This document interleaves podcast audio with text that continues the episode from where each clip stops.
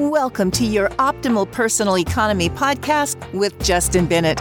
Your personal economy is your ability to create, protect, preserve, and utilize your wealth, your financial world. Justin will share strategies and stories to help you optimize your personal economy. Now, on to the show with Justin Bennett and co host Matt Halloran. Hello, and welcome to episode number 17 with Justin Bennett. This episode is how to embrace accountability. And Justin, when we were preparing for the podcast today, you were talking about the levels of accountability and what kind of people that you really connect with when it comes to that word. Can you define that word for us? And then what do you mean by embracing accountability? I think when it comes to planning, Matt, the focus is very often in the area of rate of return or investment dollars. And, you know, obviously that is very, very important when it comes to planning. We like to spend a little bit of time with, you know, more of the behavior element around planning. And one of those behaviors that we like to speak to is this element of accountability. And so we think that accountability is directly correlated with discipline and desire and capacity. And so what we find to be the case is that the folks that we sit with already have an element of accountability in their life in other areas, whether it be running their own business or performing at a high level in a uh, profession that they are very, very much committed to. And they have discipline around their calendar and they have integrity to their calendar and they have accountability to their clients and the customers that they serve.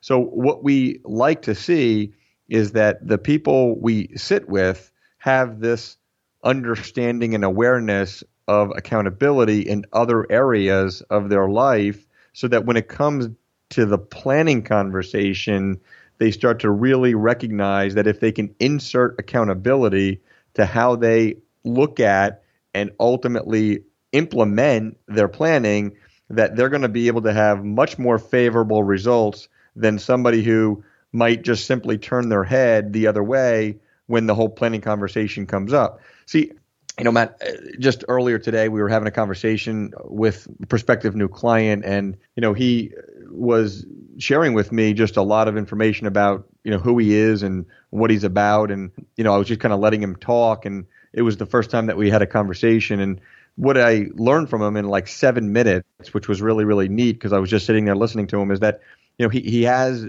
you know this desire, this capacity, and this willingness to be accountable uh, in so many other areas of his life. It was accountable to his to his family. It was accountable to his fitness. Right. It was account. He was accountable to his diet. And so what I was pointing out as he was talking is that I recognize he has this this level of accountability to these other areas of his these other domains of his life. So when I you know pointed out to him that you know because his accountability in these various domains, it would seem to me that you know he would keep the same thought process and the same awareness and the same desire to money and to planning. And he said, you know, nobody really you know summed it up like that, but when we talked about it, he said it made so much sense. And so I said to him, you know, we may share a very, very similar mindset just around, you know, philosophy. So I think that it became really, really important that in the beginning of that conversation, we were able to have some common ground just in our outlook and how we're being in these various domains of our life. And so I think it ultimately will set the stage for a really, really favorable relationship, not only to him, his family, and his planning, but fr- but frankly to you know myself and my team and the work that we're going to do because you know we're going to be holding ourselves accountable at all times to our clients, our relationships with our clients, and our clients' planning.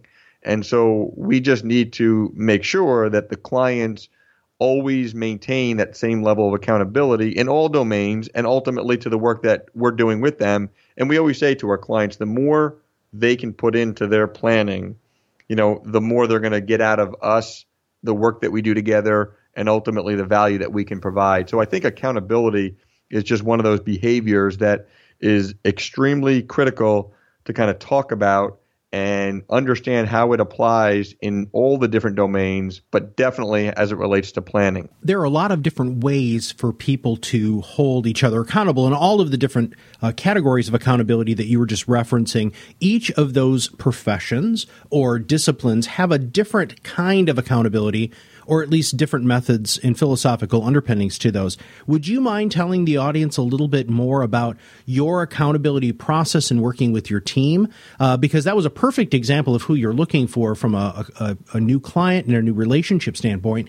Let's uh, let's give people a little bit more of a preview of what that accountability looks like accountability looks like when they're working directly with you and your team because we're really clear in that planning is an ongoing process and does not ultimately end when you get to some future date that people refer to as retirement. Rather, it continues well into and beyond retirement. We need to recognize that because of this long term, ongoing planning process that we spend with our clients, there's going to be this ongoing accountability to the planning and to the work that we do together to be able to know and recognize that through the measurable conversations that we have with our clients, there's going to be this favorable outcome, both short term and long term, so that, you know, whether it be myself or my director of my investments or, you know, any one of my junior advisors or any one of my staff people, when, when we're all working together for the clients and their ongoing planning, we're all going to be playing different roles, but we ultimately need to recognize that you know, whether it be once or twice a year that we have more formal conversations to recognize and understand where there may need to be some changes or uh, adjustments that need to be made. I think what ends up happening is, you know, things surface during the course of the year, and so when clients reach out to us and say, "Hey, you know, this uh, this investment opportunity to buy a, a multi-unit, you know, investment property surfaced at a really good deal. Can we just talk it through?" Um, I, I think that demonstrates that client's accountability to our relationship and an understanding of if they decided to make that investment into that potential uh, multi-unit investment real estate, what that would mean to their entire economy, both short-term and long-term.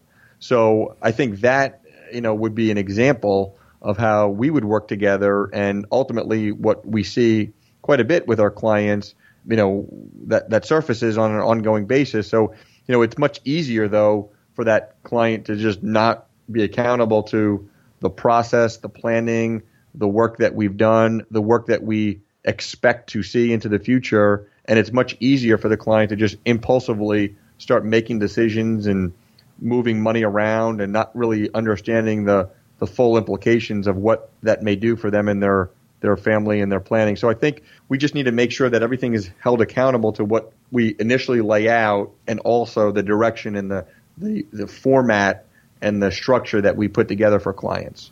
Your clients, it sounds to me like they would have a level of of security, of ease, of being calm, feeling like they're being well taken care of because of this level of accountability that you and your team does for their does for your clients.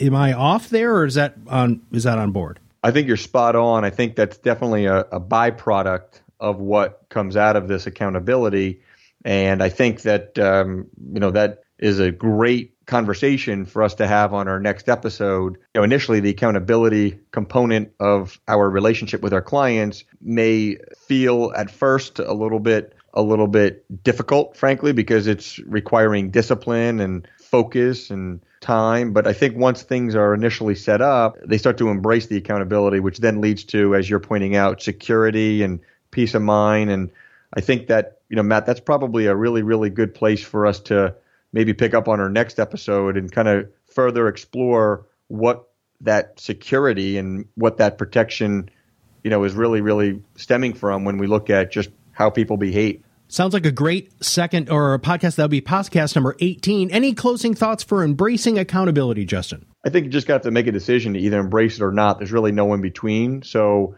either one is okay and acceptable. It's just, you know, an understanding of what the consequences will be or what the con- consequences will look like when you make that decision to either embrace it or not. Well, Justin, thank you very much for your thought leadership today. Thank you, Matt. And this was episode number 17 with Justin Bennett. Embrace accountability. Thank you very much. And podcast number 18 will be on our way very soon.